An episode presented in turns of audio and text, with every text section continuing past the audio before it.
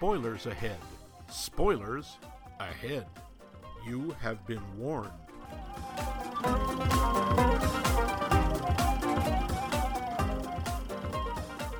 dudes, dudettes, like totally welcome to another episode of um that show with those two dudes. That 70s show? I'm one dude, and like that's another dude.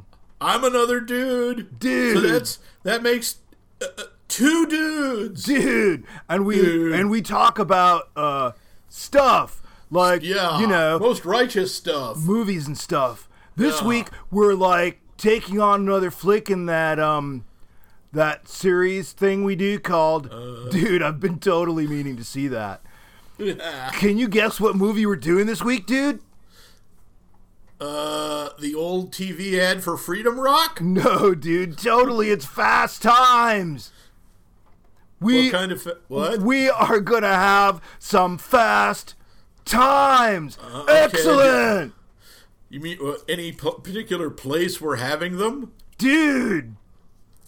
Right, before Max kills me, let me get something off my chest. You can find us on the podcast app of your choice as long as it's either the Apple or Google one. Social media, we've got you covered on the Book of Faces and the Twit, where we are both Max Mike Movies. Got comments or want to go back through our sumptuous back catalog of exciting episodes? There's a website with all of your comment and back catalog needs. That's maxmikemovies.com. But first, an apology. Wait, is it my turn or your turn? Uh, I apologized last week. What did I do this week? I mean, besides that opening. Well, well, you exist, but uh, wow, wow, big slap to start the show going. Right. thank you. Uh, Silence. Boo. Thank you. Well, I can't remember, and well, even if we didn't, I'm sure we will. And now, this episode. The show. So we are continuing our series of I've been totally meaning to see that. Indeed, And dude. This week's film, if you hadn't guessed, is Fast Times at Ridgemont High, which for some reason I have not seen or had not seen.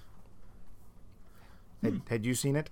I had indeed. I think I saw it in the theater when it came out. Ah, this will be a very interesting conversation. Or will it? Stay tuned. We sort of have a connection between this one and last week's movie, in that the writer of this one was the director of last week's uh, almost famous Cameron Crowe. Don't step on my trivia. Sorry, sorry. Speaking of which, hmm. trivia. So, the budget on this film, four million bucks. The take, Good lord. twenty-seven. Twenty-seven dollars? My God! What did five people see this? Twenty-seven million Ooh, dollars. So this would be That's considered more. that yes. Max, in his extreme grasp of mathematics, has Math is hard. at the beach.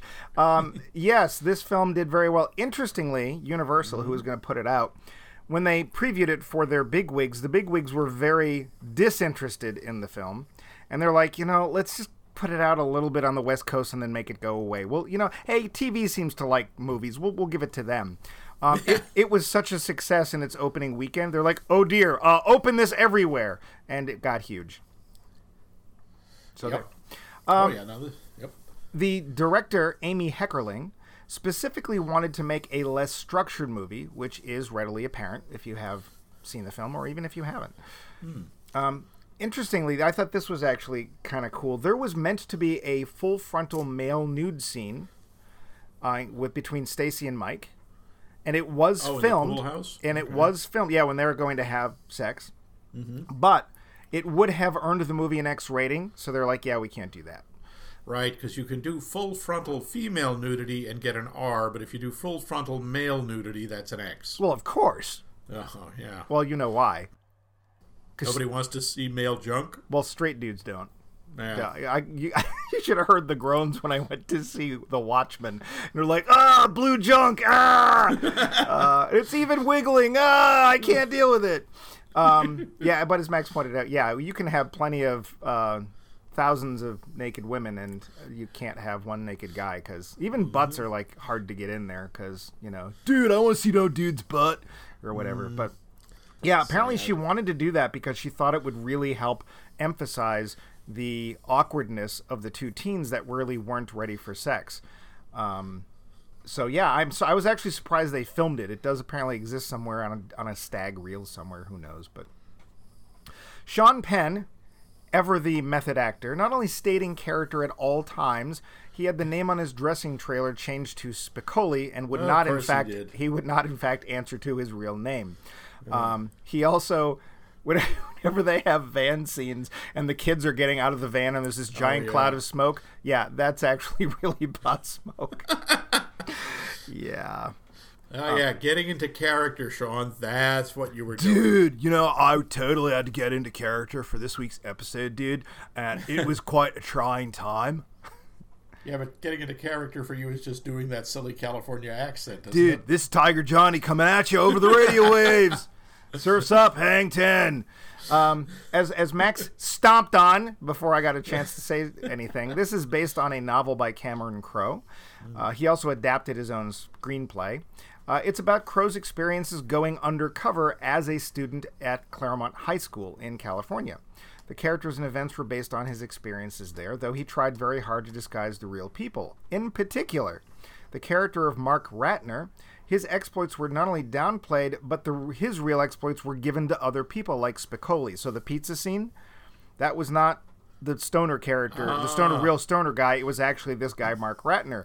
Um, Ratner actually was so upset about being portrayed as a nerd and not doing the cool stuff that he uh, sort of initialized a uh, a a lawsuit, which he then took away. Um, He would later go on to be famous in his own right as the starter of the Dummies books. You're kidding. He is the writer of the PCs for Mark- Dummies. Oh my god! You mean that whole series? Yep. So Jeez, basically, no wonder he never had to act again. He no, no, no, not the actor, the real guy it's based on. Oh, oh, the char- oh, oh, Yeah. all right. So Oh, basically, boy. he made enough money that he didn't need to sue anybody for anything. Yeah, I guess not. Um, this I did not know. There was a TV spin-off series called Fast Times. Oh yeah, I remember seeing. I think I remember seeing a promo for it, but I don't ever remember seeing the show. Catch it! uh, it lasted seven episodes. The only I'm actors. surprised it lasted that long. Yeah, well, you, you look at this and it's like, well, how much can we scrub off and still have it vaguely resemble? Yeah, probably Saved by the Bell, right? Um, Oh, yeah, the only two actors that reprised the roles were Vincent Schiavelli and Ray Walston. oh, Mr. Hand. Mr. Hound. Uh, and that's, you know, there was lots of other little bits, you know, stuff about. Uh, actually, uh, one of the um, other people of note in this film, and honestly, if you blink, you will miss him, Yeah. is this is the first film role of a certain Nicholas Coppola. Right. The only time I remember about this. That's the only time he used that name. Yeah, and apparently his exploits on set were, um, shall we say, obnoxious. Yeah. because he would go around saying, "You guys aren't going to be famous. I'm going to be famous. You know who my uncle is? My uncle is Francis Ford Coppola, and I'm going to totally be famous." and he also lied about his age because he wanted a bigger role, and they had to shoot the film between 9 p.m. when the mall closed and 9 a.m. in the morning when the mall opened, and so.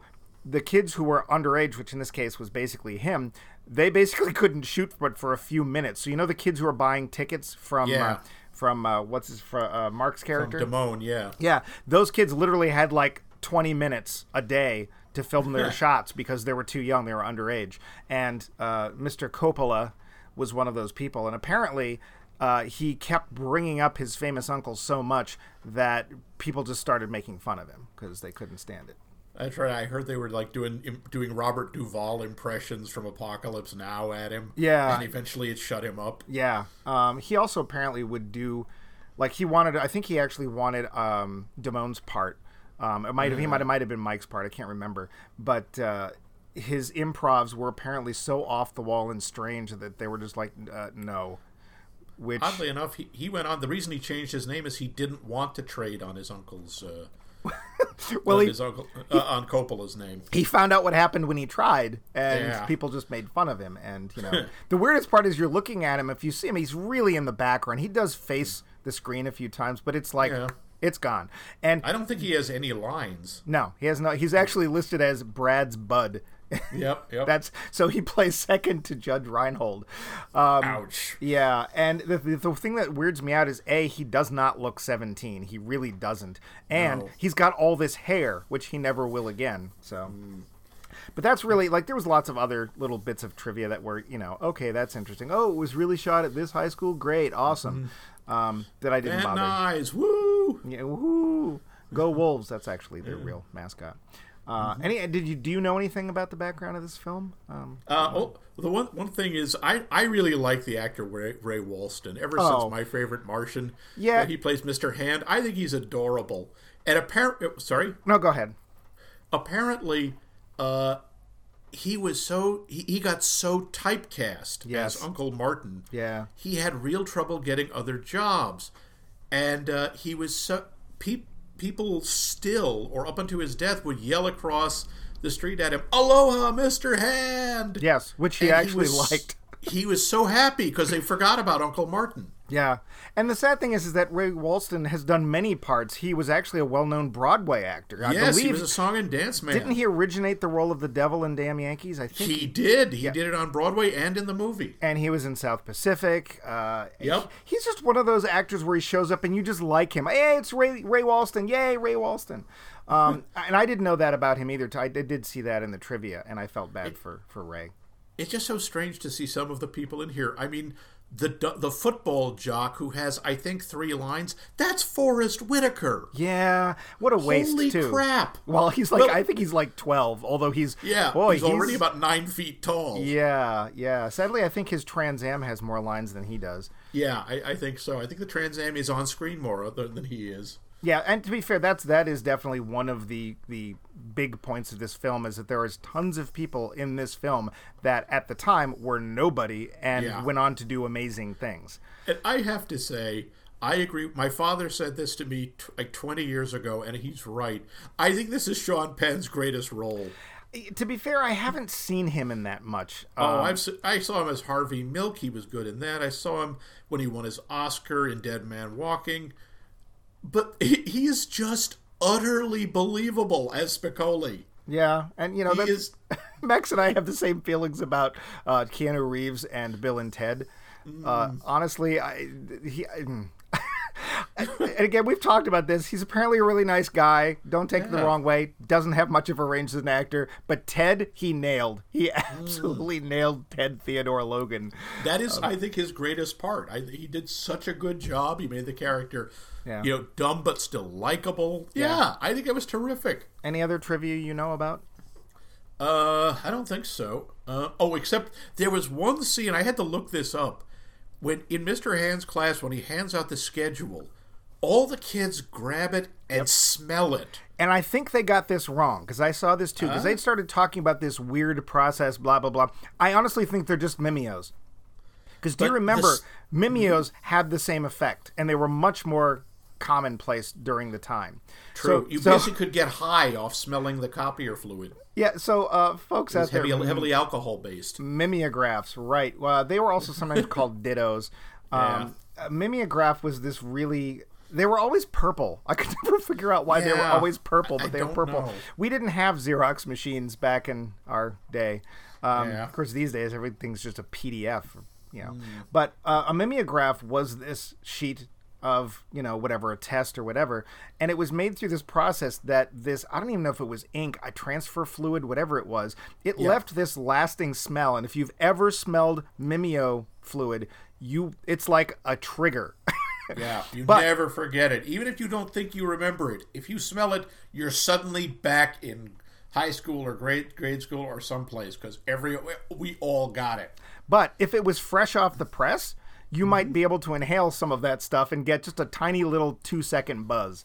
Yeah. Um, so yeah, the whole sniffing of the mimeo thing, um, and it's one of those things that I'm sure, like, if people are watching it today, there's like, why are they sniffing the paper? Do they like the smell of Mister Hand's um, hand? and it's like that's what it is. So the plot. Yeah, yeah. So there's the senior year of high school in California somewhere, and the kids have jobs and classes, and they want to have sex. Hilarity, hijinks, and hoopla ensues. The end. Yeah, that's pretty much the plot. It's, uh, I mean, I, I guess you could argue that Mark, that uh, Mike and Stacy are sort of the central characters. Uh, and that's the thing. It's an it's an argument because Yeah, how it, it's- because you start off with Brad. Yeah, And it, it moves from characters to characters, and I mean, it's about Mike and Stacy. It's about St- uh, Stacy and her best friend Linda. The- uh, it's about you know Brad. I, I actually had to uh, leave the. Uh, I, well, I wanted to leave the plot open um, because there were parts of it because it's disjointed on purpose. It was a little hard to remember the plot, so I was like, "Oh, I'll go to IMDb. This is IMDb's entire plot. I am quoting. I'm telling you, it's from IMDb, so it's not illegal." The entire listing of the plot on IMDb for this film is a group of Southern California high school students are enjoying their most important subjects: sex, drugs, and rock and roll. That's Yeah, that's it. pretty much. Well, that's pretty much it. Yeah. The lowdown. So, the, tell me about the soundtrack, Max. It is very 80s and it's very mall culture. Oh yeah. It isn't. ic- It's true. It is not as we've had other movies with much more iconic 80s music. Right. This is all the bubblegum pop stuff. Yeah. This is the the the opening song is by the Go Go's. You got Tom Petty's American Girl, Life in the Fast Lane, which is done by like a high school prom band. Yeah. Well. Poco, the Cars, Oingo friggin' Boingo. Yeah. There's apparently a, a little bit of nepotism going on. So if I remember correctly, hmm. the band is Amy Heckerling's boyfriend's band, Oh, okay. and Judge Reinhold was their neighbor. Which explains Oh, a lot because okay, I'm gonna get go right here right now, um, because it's one of my notes. Judge Reinhold, 35 year old high school senior, Well, he was 25 when he made the movie, and I thought he was somebody's dad when they yeah, the film. Judge he's like, Reinhold. I feel kind of bad. Judge Reinhold looked middle aged by the time he was 20. Yeah, and I like Judge Reinhold. He's funny. Yeah. He's a, he. I mean, I don't think he could play like a serious, heavy or a serious romantic lead. But in the comedy roles I've seen him in, uh, uh, Ruthless People is a perfect example. He does a great job. But here it's just like, why is Dad in high school with me? Because yeah, I think most of the other actors were literally 19 or 20. Even the ones who lied and say they're 19 and they're, they say they're, they're really 15. Jennifer Jason Leigh, I think she was actually she, 19. she was she was indeed 19. Um, but there's, of course, Judge Reinhold is also a head taller than everybody in the movie. Yeah, except except Forest Whitaker. Right. Which they, I they don't think basically they're they're I don't think there are any scenes together. no no. Um. So yeah, and we start off the film more or less. There's this this creepy guy scene. It takes place. So Jennifer Jason Leigh, she plays Oh, Stacy. She works in this this. Um, and if, the weird thing for me is that the the food franchises they used in these were actually real food franchises. So they didn't, except for the the, the fish one. But Mm-hmm. American Burger is a thing. I'd never heard of them. And the pizza place, which I can't remember its name, was a real pizza place. Um, Yeah, the Mighty Mart is where uh, uh, Judge Reinhold ends up working. That's a real place, or was a real place. Oh, really? That one I didn't know. Yep. But so so she they they see this this cute guy come in who I thought looked a lot like Rick Springfield, but whatever, and not in a good way. Um, and Oh yeah, and Stacy really wants to lose her virginity. right, because of course that's the theme of these films. Uh, That's you know that that's very very important. And quite honestly, um, high school was long enough ago that I don't remember if that was actually a thing or not. It probably was. Um, Yeah. But actually, it's Linda, her friend, who first notices him. But then Stacy, it's her table, and some other one of the other waitresses wants to go and and you know check on him, and there and she fends that person off and said, "No, no, that's Stacy's table. She wants her to have a chance." And Stacy goes over, and Stacy's supposed to be 15. Okay. Um, and this guy's 26. And it's like, it starts off, and he's like, Well, what can I get you? Uh, can you have like a meatball sandwich? It's like, could you think of a more bland way of saying that? And Yeah. your number. And it's like, A oh, hamburger sandwich and a French fried potato garnish. yeah. But it's like, oh, we're going to start creepy. We're going to just Yes, creepy. and it is creepy. They go out on a date, and he takes her, in the essence of class, to a baseball dugout yeah, called the point for. where they have where they proceed to have sex. Well, that comes later, but that's. Not much. No. Um, she And actually it's- like her losing the virginity. That's usually the theme of these movies. Like, how will it happen? Will they ever do it? In this case, it's like, nope, we're done. Yeah, kind of a throwaway. And it's also just, I found the scene really uncomfortable because she's 15, he's 26. This guy is committing statutory rape. yep. And even of course, doesn't know it. and this is one of those cases, and this is interesting because it is a female director, but this is one of those cases where it's kind of in, implied that it's statutory rape because it's her fault. She lies about it. And that makes it extra creepy. And to be mm. fair, the character does, and I'm not saying this never happens, but we don't need this to be considered the norm because I'm sure it's not. And we need to really. This could be a whole mm-hmm. show on its own. Really, what needs to happen is there needs to be education in schools, starting in, say, oh, I don't know, kindergarten, that teaches men or boys they don't treat people like this. This is not Yeah. how you look at women. The exam, the best example of that is is Mark Damone. Right. He is the essence of 80s toxic masculinity, but we'll get to that. The other thing Yeah. that I thought was interesting about that scene is in most of these 80s, you know, teen comedies, when when someone has sex, it's like mind blowing, it's life altering, and it's the climax, pardon the expression, of the movie. It's a I see what you part. did there. and Stacy afterwards, she just likes talking about it hurt. Yeah. Well, also, isn't there didn't one like point where, it. It where wasn't Linda a big deal. isn't there one point where Linda asks her just like, "Did did did you climax?" And she says, "I think so." She obvi- you know, it's like, yeah, you know if you did. Well, I, I, I would. Well, guys, it's like, well, we don't we don't need to get into this. That's a different class. You can No, ask. we Miss- really don't. I, you may want people to, ha- you may want kids to have these classes. We are not going to teach them. ask Mr. Hand. Yeah, man. right. So, um, yeah. So for a stereo salesman, I guess this guy is top of the heap. Um, I actually, the one thing I did like about the after effects of that scene is that Mr. Suave, she is able to decide he's really not that interesting. yeah. So I mean, that's like the- one positive takeaway from that scene is like it, she doesn't become instantly bowled over by the first guy that she has intercourse with. Um, And also, and this is jumping to the end of the movie, but she says at the end, you know, I don't want to have se- I don't want to just have sex. Anybody can have sex. I want a relationship. right. And then Linda has one of the best lines in the movie.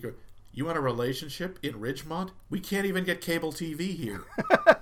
that, that is one of my favorite lines. Yeah, and so bring, bringing up Linda, Linda's her best friend. Linda's, I think Linda actually says she's 18 at some point or 19. I can't remember which one of the two. Phoebe Phoebe Cates was 18. She was the second youngest person in the movie. Yeah, Phoebe Cates, who went on to be an 80s sweetheart. Yeah, lots of oh, our Phoebe friends had a big thing for Phoebe Cates. Max apparently is one of them. No, I, I thought she. I really did think she was pretty, but uh, I mean, there's that the the dream sequence that Judge Reinhold has where he's um, enjoying himself, fantasizing about her taking off her bikini top, which Yeah. she does in the movie. Yeah, That is. That, I mean, that was a major. That got a lot of kids through puberty. Let's just say in the early '80s. Yeah, boy, this is going to be an uncomfortable show. Um, yeah, the, so Linda apparently is engaged to a guy who lives in Chicago. And it's, Yeah. and it's a long, it's, it's a very, very subplot, but it is a long going subplot that does culminate with a parent apparent breakup. Now, so what's your take on my take on this, Max? Is that there never was any guy, or if there was, they never actually had a relationship. I think there was no guy. I think Richard is the equivalent of the the girlfriend who lives in Canada for guys. He's George Glass, right? Okay. That- George- sorry, that's a really that was um, Jan's make believe boyfriend Oh, oh. because the Brady Bunch plots are all indelibly printed on the inside of my eyelids, and I know all of them by heart. Yeah, he, he's in therapy for this. It's not helping. Um, Uh, Thank you, Sherwood Schwartz. Yeah, um, yeah, that's, no, that was I my think- feeling. Oddly enough, I think that Linda is a virgin. That was always the feeling I got that she was even less experienced than Stacy, but Yeah. she puts on an act. Right. Part of this is sort of um, reinforced when she walks in on Judge Reinhold, Right. Uh, and she just looks not just on, not just like grossed out, but horrified. Like this is something like she's never seen that particular equipment. Well, oh, that was another hasn't. piece of that was another piece of Yeah, trivia. yeah. Judge Reinhold apparently snuck a rather sizable dildo. Stand in. Stand in. The word is stand in. That you don't have to bleep that. That's not. It's not one of the dirt. It's not a dirty word. We're gonna make the guys all upset.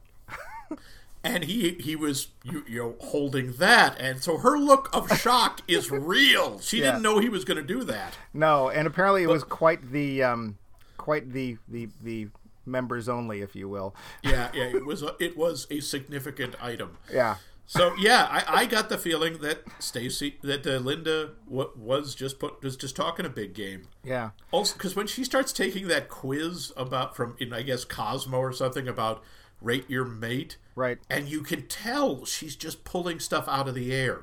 Well, I think she's also trying to get. I don't want to say her jollies because that's that's too strong. But I think she's trying to get a little thrill by hearing what Stacy says. Yeah. Right? She's trying to like well, what other people think. She's trying. I think she's trying to gather information before she actually does it. And you know what? Good for her. um, so backpedaling a little bit, one of the things the film opens with, which just surprised me, because it's 1982, mm-hmm. is Spicoli and his gang.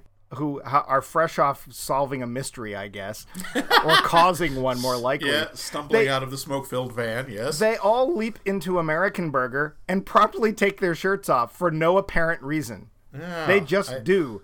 And then Judge Reinhold has to come around and say, guys, you had shirts when you came in here. And they all look around like, what, we do? And, you know, they're these three toned high school guys, and it's fine. It's just, why is this here? And I couldn't help but wonder if it wasn't the director going, hey, I want to see something too. Because this is not the last time this happens. Um, it not only has basically whenever Spicoli shows up anywhere, his shirt doesn't last very long if he has one at all. Well, Um, he's a surfer dude. and The whole idea is the surfer dudes like the feel of the air and the sun on their skin. Clothes are totally gnarly, dude. Don't like 'em. Yeah, Heinous. Uh, it, it was just weird. I just this this okay. Why? And, and and when they do this in American Burger, it's like uh, they've obviously done this before. So why they're gonna get kicked out? So why? Uh, whatever. It's it's, it's always, you know, they absolutely had the sign: no shirt, no shoes, no dice. Yeah. Learn it, yeah love it, live it. yeah. Um, well, that's you know high school movies. Ah, high school movies. This is actually apparently, and I'd have to go back and do some research, which uh, I'm not going to do. But this apparently was kind of the first one of this type of high school movie. Huh? Like this I'm not- launched yeah, I couldn't swear to that. And- I thought there were some in the seventies. I, I'd have to look. Th- There's one of the trivia pieces I didn't put in, but it, that's what it said. It certainly launched this style of if I do anything in high school, I have got to lose my virginity type of movie. Um, or even some that that didn't do that, like Ferris Bueller. There's like no sex in Ferris Bueller at all, Not Um, really. No. and it's one of the the top of these teen films. It also has one of the better soundtracks. Um, that was John Hughes at his his height too, uh, and there was lots of them. There was there was big moneymakers, Sixteen Candles, Pretty in Pink, um, Ferris Bueller, and there were lesser films. And there's one that I remember seeing and I remember liking, though I'm willing to bet it does not hold up in any way, shape, or form. It was this film, I'm sure you've heard of it, called Last American Virgin. Oh yes, that was Tom Cruise, wasn't it? Oh God, I hope not. Or well, no. Actually, I hope he is in that. if it is, it's right. Ugh, it's got to be right before Risky Business, because it was early. I think I was still in high school when it was when it came out. I remember seeing it at the Waltham Cinema, uh, the the height of of uh, theater viewing action. Uh, the Waltham. Yeah, no, I, I'm wrong. He's not in it. Oh, good. Um, I don't think anybody's in it. It was a terrible film, um, but yeah. So uh, yeah, we talked about Ra- Judge Reinhold being 25 years old or whatever. Uh, Vincent Schiavelli. So Ah, John O'Connor. John Vincent Schiavelli is again one of those character actors. You've seen him in something. Uh, you've seen him in lots of things, and I just like Vincent Schiavelli. He can be in anything. I don't care. He was in Yep. Buckaroo Banzai, amongst other things. Um, I'm trying to think. He was. He he can be very creepy, and he can also be just very He was goofy. he was really good in Ghost. You know, with Patrick Swayze, he's the ghost who sort of teaches him to be a ghost, and he's actually very kind of unsettling in that movie. In that, uh, yeah, the way he plays the character. I saw that movie only once, and it was when Ah. it came out. Mm-hmm. Um, So uh, I, one of the other things I thought was weird is uh, there's a uh, the Vincent Schiavelli character is playing. I I guess he's the biology teacher. Mm-hmm. Um, he's taking his kids on a field trip to a morgue. This is based on a real thing. I know. Apparently, that the teacher in the book that was a real teacher in this high school would take these kids on these weird trips. And I don't know if they actually went to a morgue, but they did go to a hospital and stuff. And it's like, And watch surgeries, and yeah, uh, okay, because I don't know about you, but did we ever go to a morgue? I didn't. I would remember. Yeah, no. Well, I do remember my biology lab. There was a closet in the back of the biology lab, and it had all of the jars of, you know, the fetal pigs and whatever. And the best part was nobody knew why they were there because none of the biology teachers used them for anything. It was one of those hmm. things that probably in the 50s or something that somebody had ordered them through Fisher Scientific, and they're still there because it's formaldehyde and they last forever. Hmm. And just they're just going to stay there because nobody uses them. How do you get rid of them? You can't throw them out, right? You can't just Yep. put them in the trash. Uh, But the thing I like, the interesting thing to me in the movie uh, is the relationships, uh, particularly the relationships between Mike, Mike and Mark, and Mike and Mike and Stacy. well, well, I guess you could call it a relationship between Mike well, and they're Stacy. trying when they they go out on a date, and I hate that sequence because it's so painfully on target. Oh, the one at back at her house. No, no, even before that, when they just go out to the date at the Knockwurst house or Oh, wherever they're going. and he lost his wallet. Yep. And uh, it's the picture of an uncomfortable teen date. Yeah.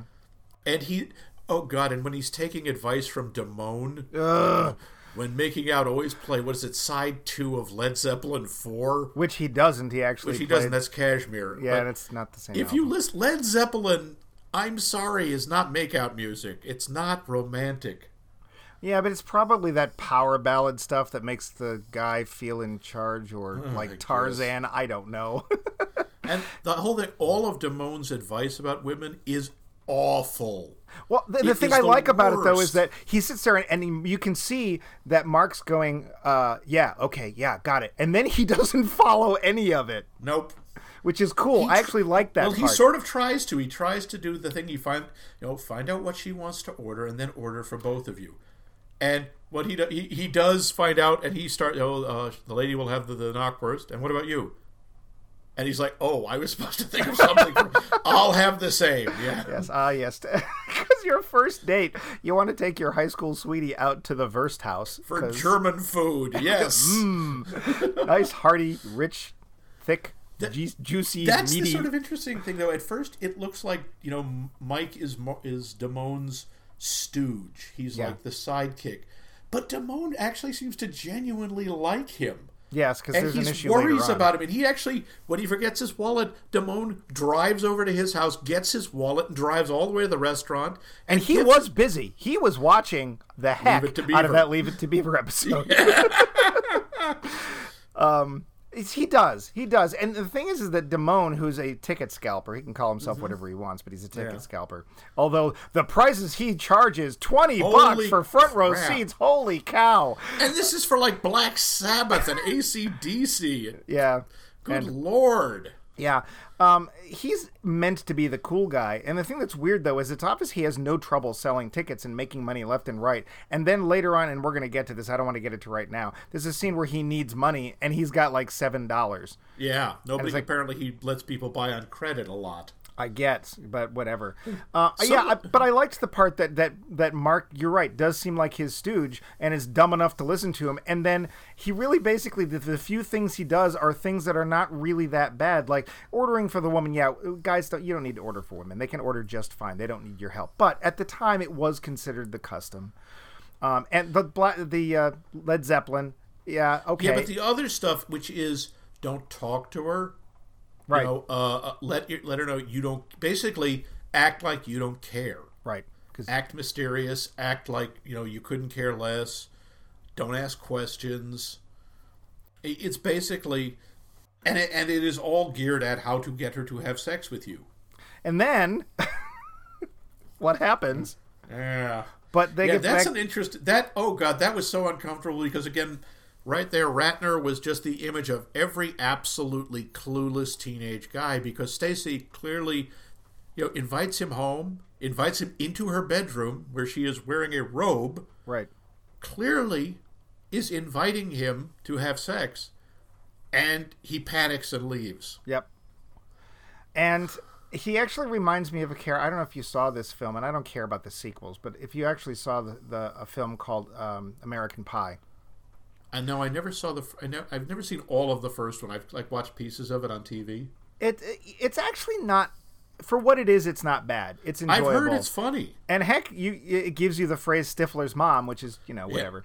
Yeah. Um, but there's one character in that that's like this, who basically it's like I I I want it to be special. I want it to be I want to be ready, and he basically doesn't through the whole film, even though all of his friends are that's all they're talking about, and you know the main character who does it with a pie. he actually does. His dad catches him with a pie, uh, hence the name of the movie. Yeah, yeah. Uh,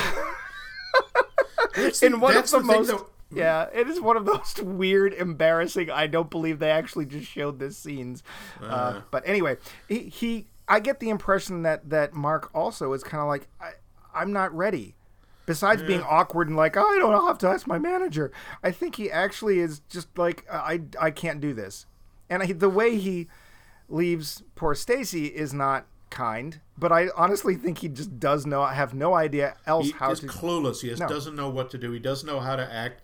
And I'm sorry, as remembering my high school days, that is very relatable. Yeah. I, I mean, you know, so I heard. Because I am But- pristine. Uh-huh. Oh yeah, If you Oh, believe yeah. that, you can write us at us at maxmikemovies.com. you blend. yeah, but driven snow.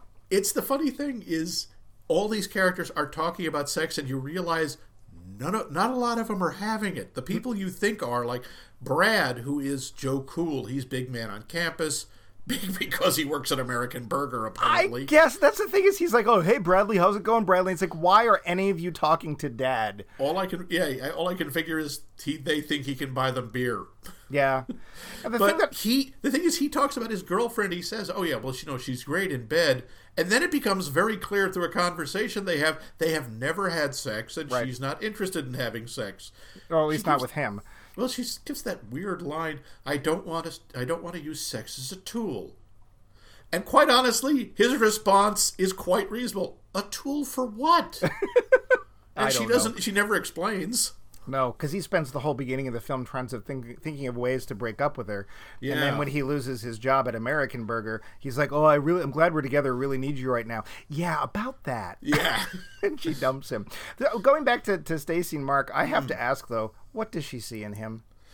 I don't know. He's. I, I don't guess the either. idea is he's supposed to be the classic nice guy, but he doesn't seem particularly. Not, I mean, compared Oh, he- to Damone, he seems very nice, but Oh, I think Mark is nice. He's just dull. There's Hmm. he's awkward, dull, and really doesn't have much to offer. Like uh, he's nice, you know, if you like nice, and he might give her the romance, but quite honestly, she's going to have to tell him how to do it. Yeah, because he obviously doesn't know. So I don't. I had that was a, a problem I had. You can have a nice guy, and you can have an inexperienced nice guy, but we kind of need to see something about him that attracts her, and I just didn't see it. he's not Um, charm. Yeah, he's just not charming. You don't really. Uh, yeah, it, it's not entirely believable, especially. Sta- Jennifer Jason Leigh, who plays Stacy, I think is amazing. I think she's really good in this. She's very understated. She is very believable. I know why you think she's so good. I know why. Oh, she's gorgeous, of course. but I also she's been in a bunch of stuff I like. The last thing I saw her in was Quentin Tarantino's The Hateful Eight, and she Oh. knocks it out of the park. Didn't she end up marrying Kevin Kline?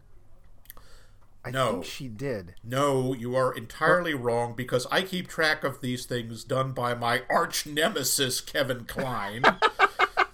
And he married, and it's worse. He married Phoebe Cates. Cates. Ah, that's- I and knew they're married- still married, and they have it produced a, a, a family of super children. Damn you, Yeah. Kline. Yeah. Uh, Kevin Kline is. I think I don't remember if I've mentioned before. Is I don't like him. I have no real. Re- I have no reason to dislike him, except that he is proof that the universe is not fair. because he he is handsome. He can act. He is a superb actor. He can sing. He can dance. He can do acrobatics. He's funny. He married Phoebe Cates, and worse, I talked to someone who went to high school with him. He's apparently a very nice guy. but can he do this? That's not fair. He shouldn't exist. Yeah, well. I saw him on an off-Broadway. Col- uh, oh God, what's his name?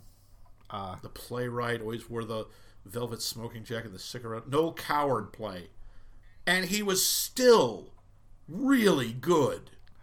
Well, and that is just not fair. So he is my arch nemesis, I bet he even though he has D&D. no idea who I am. Yeah. Um, I, I, shook, I shook, I shook my fist at a building that I knew he was in once. So there you go. there's, I, I got that going. Hear that? me. We took you down, Kevin Kline. That's right, man. yeah. When's the last movie he was So- in? Um, Uh, he, don't you don't want to ask that? I'm sure he was just in something. Yeah. He, he he's never stopped working. No. So Jennifer Jason Leigh, I, the thing Hmm. I liked about her character, okay, here's there's t- two things I didn't need. One of them is that she has to be this 15 year old character who's in a creepy scene with the stereo salesman. That's nasty. Eh, yeah, I also just, don't need her to be one of the people that. It's, it just seems like whenever these these films, who's going to have to show their stuff? Oh, the women have to. So you know, it's Well, they tried to do it with the Damone. they did, but, uh, and they the apparently he was okay with it.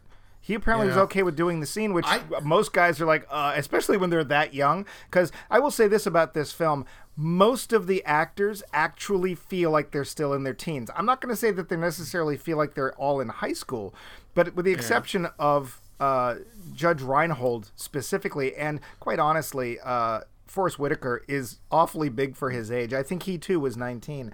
But pretty much most of the times in these films, all the actors are in their late 20s, and you, they're, just- they're not high school. They're not awkward. They're not. You can tell it's like you haven't filled out yet. Like like Damone. At, in some of the pool scenes, it's like, wow, okay, you need a hamburger or two or three. uh, I they actually felt like they were they were high school kids.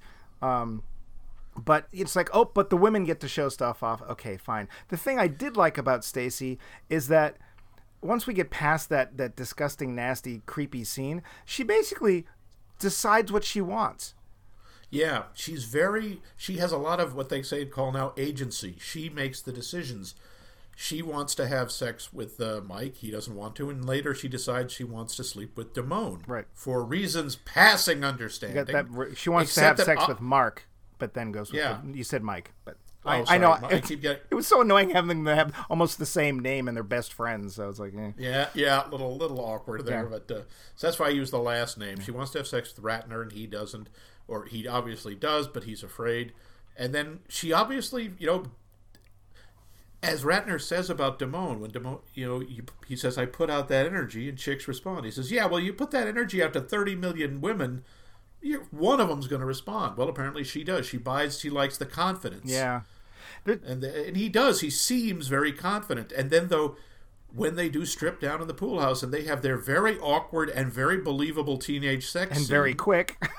yeah yeah, and it's very clear. Yeah, he doesn't know what he's doing either. Right. The I I do I don't think the nudity was gratuitous with her. It gives her a real sense of vulnerability, and yet. She's there's no shame in her. No. she's not embarrassed about it. She doesn't feel, you know, oh, I did something wrong, whatever. She's just like, wow, that didn't work. yeah. And that brings us to one of the most striking parts of this movie. Yeah. To me, Yeah. you know where I'm going. Well, this is where the film suddenly goes, oh, by the way, serious. Yeah, it actually shows consequences for sex. Sort which of. most of these movies don't. Yeah, no, no. This is don't do not think for a second that isn't a consequence. Oh, no, no, no. But This the way the it's first portrayed is like she walks in and walks out. And she's fine. In fact, let's go get a pizza is kind of what happens. But yeah, so so it turns out that uh, that little scene in the, the pool house uh, was going to end up as a baby. Yeah, she got she gets pregnant, and she decides to have an abortion. I think that was the first movie I ever saw where a character had an abortion. Now, this is actually one of the only good parts about Last American Virgin. I'm sorry to come back to that because the same thing happens. Um, but she very sensibly not only comes to tell him and says, It's you. I know it's you because I haven't been with anybody else since the stereo salesman. And you're paying for half. Right? And he's like, and, he- and, and she doesn't want to ride. yeah, and uh, we get to see the true nature of of Mike's char- um, yeah Mike's character there, and he does try to get the money, sort of, but he's he like, can't. and he can't, so he's like, well, then I just won't even show up.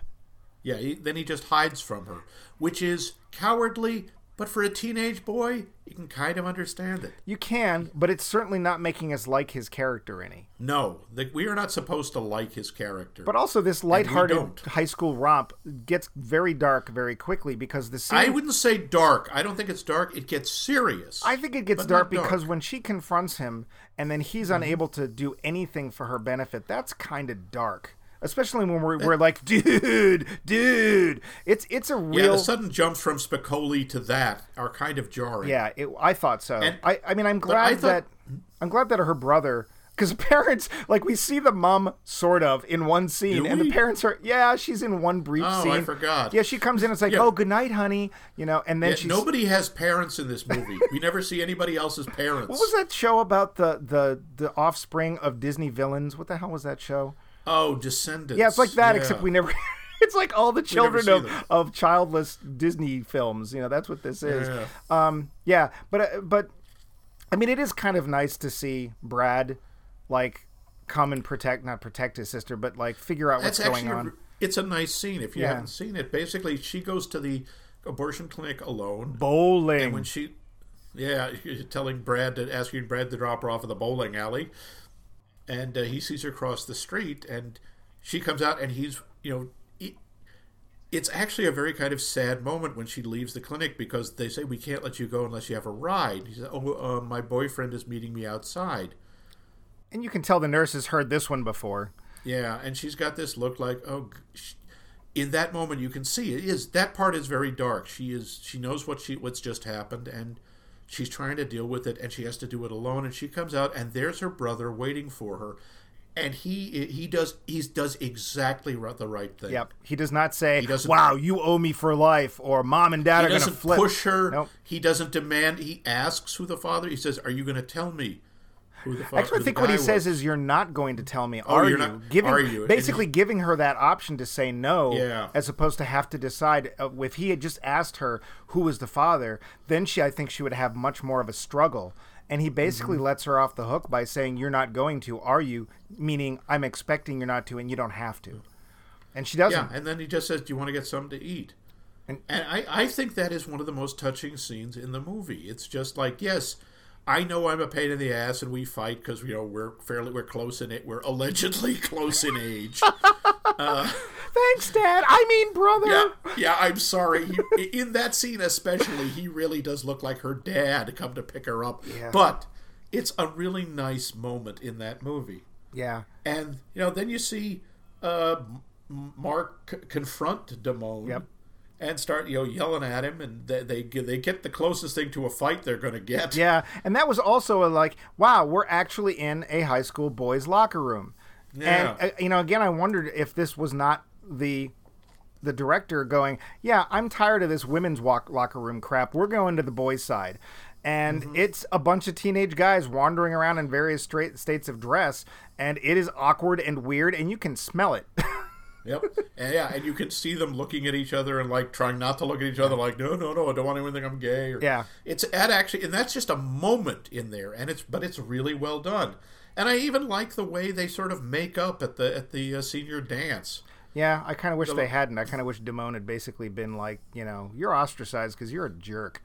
Because he is. Yeah, he is, he is, but he does have some redeeming qualities, and they're all in how he deals with Mark. Right. You know, he still he he really does like him. He really cares about Mark. Also, he may be the cool ticket salesman's guy, but it doesn't seem like he has any friends. And No, that's the thing. We never see him hanging out with well with anybody except Mark. I mean, he lies about uh, like he says Jefferson's his friend. And Yeah. All Jefferson does is snarl at him. yeah, he's actually yeah, yeah. The only friend that well, actually, Jefferson doesn't have any friends, but his younger brother, unfortunately, is friends with Spicoli. That's I'm sorry. That is a hilarious. You see, we we have all the dark stuff here with Stacy, and but the stuff with Spicoli is hilarious when they bought they steal Jefferson's car. Yeah. Jefferson's little brother and the, they're both smoking and yeah, it's a great uh, again not something for role models. They're smoking weed, they're drinking beer. Yeah, And again, Spicoli has one of the best lines: "People on ludes should not drive." But also, it is the one smart moment Piccoli has, and I honestly did not That see it coming. They wreck me. the car. That amazed me. They I- wreck the car, and he's like, "You can't. My brother's gonna kill us." Is like he looks up. He's like, "I have a friend who's uh, what a repairman of." No, it's my dad's a, ref- a refrigerator repairman. He has the ultimate set of tools. I can fix it. I can fix And he's this. like, "You can't fix this, man." He sticks his head up through the T roof, and he's looking at it, and it's like, "There's no way. There's no fixing." And he says, "I can fix it." And damned if he doesn't. It's just He does. It's and it's genius. And it's horrible. There- there's an intense rivalry between their high school and Lincoln and uh, Lincoln High School, and they're about to have a big football game. So they trash the car even more, leave it on the front yard of the school with like Lincoln rules, Ridgemont sucks painted on Yeah. it, implying that guys from that high school did it. Which fills Jefferson with rage, and he wins the uh, football game single-handedly, and never suspects his brother or Spicoli. I think there was like forty-two to nothing. Yeah, and they're like, I love the look on the other team's face after the game has go- has gone on for a little bit. They're terrified. Yeah. They think they're going to die. yeah, I mean, it was brilliant, but also like really horrible because he could have hurt somebody. He, maybe he Oh, he, it's pretty clear he did hurt people. Yeah. He- like three or four of them are hauled off on stretchers. well, it's high school. They'll come back. Yeah, and it's like I, I remember sitting there going, "How did Spicoli come up with that?" Except it actually we- kind of, I, I didn't think it was past him. It's exactly the kind of, the only kind of smart thing he might do. Yeah, he has a kind of cunning. Except we also see that he's not entirely stupid. I I like his do? interactions with Mister. Ha- yes, we do because Mister Hand, who is just he has been like his his nemesis the whole year. Yeah. And you know, Spicoli has that you know orders pizza delivered to his class, and he's always late, which Mister Hand cannot stand. And so the night of the senior dance, Mister Hand shows up at Spicoli's house, and begins and basically starts quizzing him. And Spicoli very clearly actually did get something. I mean, he translates it into Surfer Dude. You know, Jefferson's saying, you know, we just let we left England because they were being real bogus, and if we don't get some cool rules here right now, we're going to be bogus too. Yeah. So it, it's just, Mr. he, Hand is obvi- hmm? he just needs special help. That's all. Yeah, he needs a, he different kind of focus. Oh, sorry, back on the football game. The, the the rival school is called Lincoln, and one of the slogans they're painting around is really kind of tasteless. Assassinate Assassinate Lincoln. Lincoln. Yeah, it was just it was yeah. But uh, you know what? I, mean- it, I could easily see a high school doing that. I, however, could I- see also the teachers pulling those down, going, "No, Yeah, I, I could, like I say, I could understand the kids putting them up. I would think the teachers would be ripping them off the wall. yeah." So yeah, yeah. Um, before we get to our, our wrap up to uh, see how we felt about this one, do you have any other points you wanted to bring up? Um, there, I do really like the dialogue. I think a lot of it is both believable, but there's also just some really funny lines. Most of them is Spicoli's, and I the uh, the ending. I kind of like the way they do the credits, where you, you do a sort of American graffiti style. Here's what happened to each of these people, but they're kind of ridiculous. You know, Yeah. my, Mark and Stacy are, are having a passionate affair, but they still haven't gone all the way. Yeah, you know. Mr. Hand thinks everyone is on drugs. Spicoli saved Brooke Shields from drowning, blew his reward money on having what was it, Van AC/DC? Halen or somebody, yeah. Van Halen. Yeah. You're right. Van Halen play at his birthday party. I like that they do that, and all of them are utterly meaningless. Yeah. So uh, I, I So, do have a couple more points, but they're actually going to come in the roundup. So, Okay, let's get to that. The Roundup. so Max, you said you think you saw this when it came out, Oh, I did. I saw it a couple of times. and have you seen it since? Besides for this, Uh, I think I saw it on cable a few once or twice. okay. And what is your impression of the film? I like it. I don't. It's very dated, even from little things like at the very beginning. Mark works in a movie theater and he's telling people where the smoking section is. I'm going, oh my god, that's right. Movie theaters used to have smoking sections. See, I don't remember that in theaters. I do in restaurants, but I don't remember it in theaters. I have vague memories of some theater that had a smoking section, which meant nothing because it meant the whole theater smelled of cigarettes. Right. Do not miss smoking But- sections of any kind. I not at all. Uh, I like it. I, I think it's it's a lot of fun to look at these guys and goes, wow, there's like three or four Oscar winners in this movie. Yeah. It, Sadly, one of them Um, is Nicolas Cage. yeah, well, uh, I, I think some of the stuff that's addressed is surprisingly serious and important. Uh, it's it is very disjointed, Yeah. but it's supposed to be. Mm-hmm. Uh, I like it. I think it, I think it's fun. I don't think it's a great movie, but I think it's a good movie. I think it's a solid movie. What about you? So I had a plan, and my plan, and I actually think I, I, I got through this. I, I haven't usually been able to do this, but my plan was not to let out whether I liked the film or not until the end, which is what the original format of this show is supposed to be, and one which we basically have pummeled into submission many, many episodes ago. And I'm looking right at you, Yes. Black Cauldron. Um, yeah, uh, not a fan. No, really. So the disjointed part, it's really disjointed. We are constantly going back and forth between one set of characters and another, some of whom never interact with each other. Like you said, Spicoli probably doesn't know either Mark or Mike exist. You know, they're at the same school, I guess, but you don't know. It's like they're it's just this random bunch of people that we're zooming the security cameras in on at any given point in time. Also, the sense of time is utterly absent. We're watching these kids and it's literally suddenly Christmas. And I th- yeah, well, we're seeing an entire school year. yeah, but it's like there's no lead up to it. It's just like No, oh, there's no sense of that. I, I gotta. I agree with you there. There's really. We're told, or like it. Uh, somebody says something that's been like three months, and we're going. It, it has. Yeah. Well, but there's just suddenly the kids are working on Christmas decorations at the mall.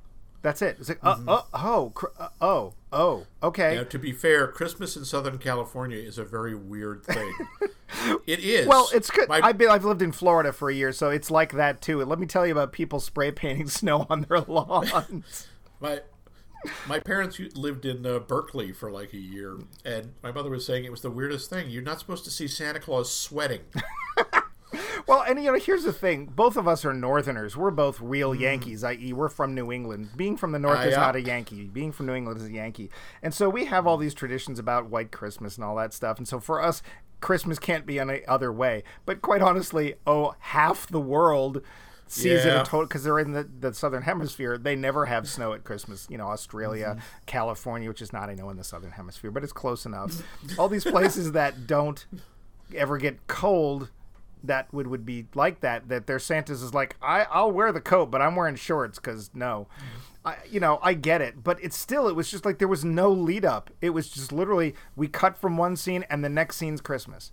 And we'd just been talking about the fact that um, brad wants to break up so he can have his senior year a free man and he hasn't done it yet and it's christmas. So you're like wow okay i guess the, senior year's half over. Wow where did the Yeah. the other problem I have with this film, it's flat. Every scene is just ends flat. I didn't laugh once. There was some stuff that was kind of Really? cute. Yeah. And one of the biggest disappointments to me to, for me was the whole bit with Mr. Hand and Spicoli because it felt like every time there was about to be something really interesting or the pot was going to boil over, we go away. Mr. Hand hmm. never actually does anything. He threatens. He like, oh, I'm going to make He you. takes his pizza. That's it. and even that, all does what does Spicoli do? His entire like what he comes back with is his mouth hangs open. Like that's it. We don't go anywhere. Like that's as that's as bad as Mr. Hand gets. And even when he shows up at Spicoli's house, that scene in particular felt like, okay, this is when Mr. Hand actually mistakenly inhales pot and becomes cool. Or this is mm-hmm. when I don't know, there's some lesson of life is learned or something. But literally he's like, "Oh, you I figured it out. You've wasted 8 hours of my time and now I'm going to call that in." And I think he stays at Spicoli's house for maybe an hour. Yeah, no, that's true. He definitely isn't there for eight hours because Spicoli still makes it to the dance. And it's just like I kept waiting for the. I mean, the only time there's any kind of repercussions for anything really is when the abortion scene, and that one is so weirdly, suddenly there. Like ha ha ha ha funny ha ha funny. Wait, what what what? And it almost feels like that scene is about to be played for laughs. They don't do it, but it almost feels like even that Oh, that never even occurred to me. it did for me. That was one of my hmm. notes. Um, there's also a, a weirdly disjointed scene, and I honestly think it was shot out of sequence because we see Mike and Mark come to Stacy's house, and they basically are like, "Hey, can we swim?" They swim, and this is where we get to see Phoebe Cates's um, talents.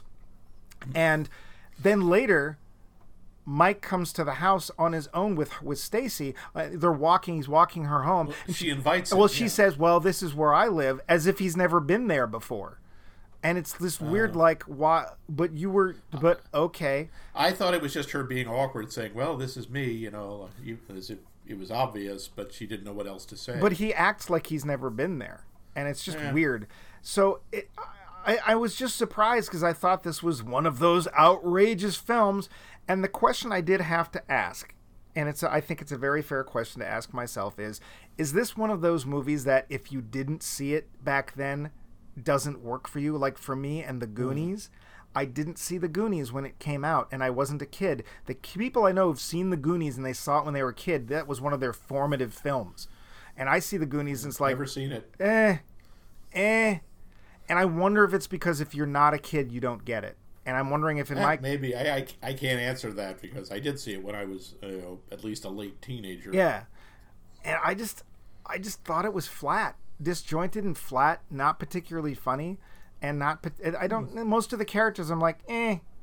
You know, certainly um, Mark and, and Stacy, I don't care. And I hated that little thing at the end with all the this is what they do now. And apparently that was something the studio did force on on the director. So she didn't, she, it wasn't her idea either. And you know, Okay. they're cute. We we see this a lot. Uh, American Graffiti did it. This did it. Animal House did it. Lots of films will from now on do it. Um, and whatever. Okay. I just I. I, I Okay, you didn't like it. We have to disagree on this one. and that's fine. That's okay. That's what happens. But uh, what'll happen next week? Well, next week Mike will apologize for being wrong about this movie. I forgot to. Yeah, Did I week- remember to apologize this time? I'm sorry if I didn't apologize. Next next week we're going to try. I have only ever seen one James Dean movie, and that's Rebel Without a Clue. I mean, Cause. and, Yeah, same here. so I want. We are going to try a, a colossal film he was in. he was in the Amazing Colossal Man. yes, he was. Or was it he War of was the the Colossal bush Beast? that gets stepped on? As long- we're going to see Giant, Ooh, giant. where I think actually James Dean grows to 50 feet and uh, crushes uh, most of San Marino County. Dude, does he meet the 50 foot woman? I think so, and uh, they and they get together. D- d- does he wear the shoe or the crown? what? From Amazing Colossal Man. Come on, you Oh, know oh, when you oh, watch Amazing. Colossal Man and he's going by that giant, oh, put on the crown, and he never does. Oh, that's It's right. very disappointing. For those of you who haven't seen it, and that's all of you, but uh, yeah. Yeah. so we're going to get big next week with Giant. Yep. James Dean, Elizabeth Taylor, Rock Hudson, and a bunch of other people. Strap in, because this one's a longie. Strap. Talk to you then. Did you say strap on? now, stra- no, I did not. Shut up. Get your mind out of the sewer. Remember, don't say dildo. Goodbye.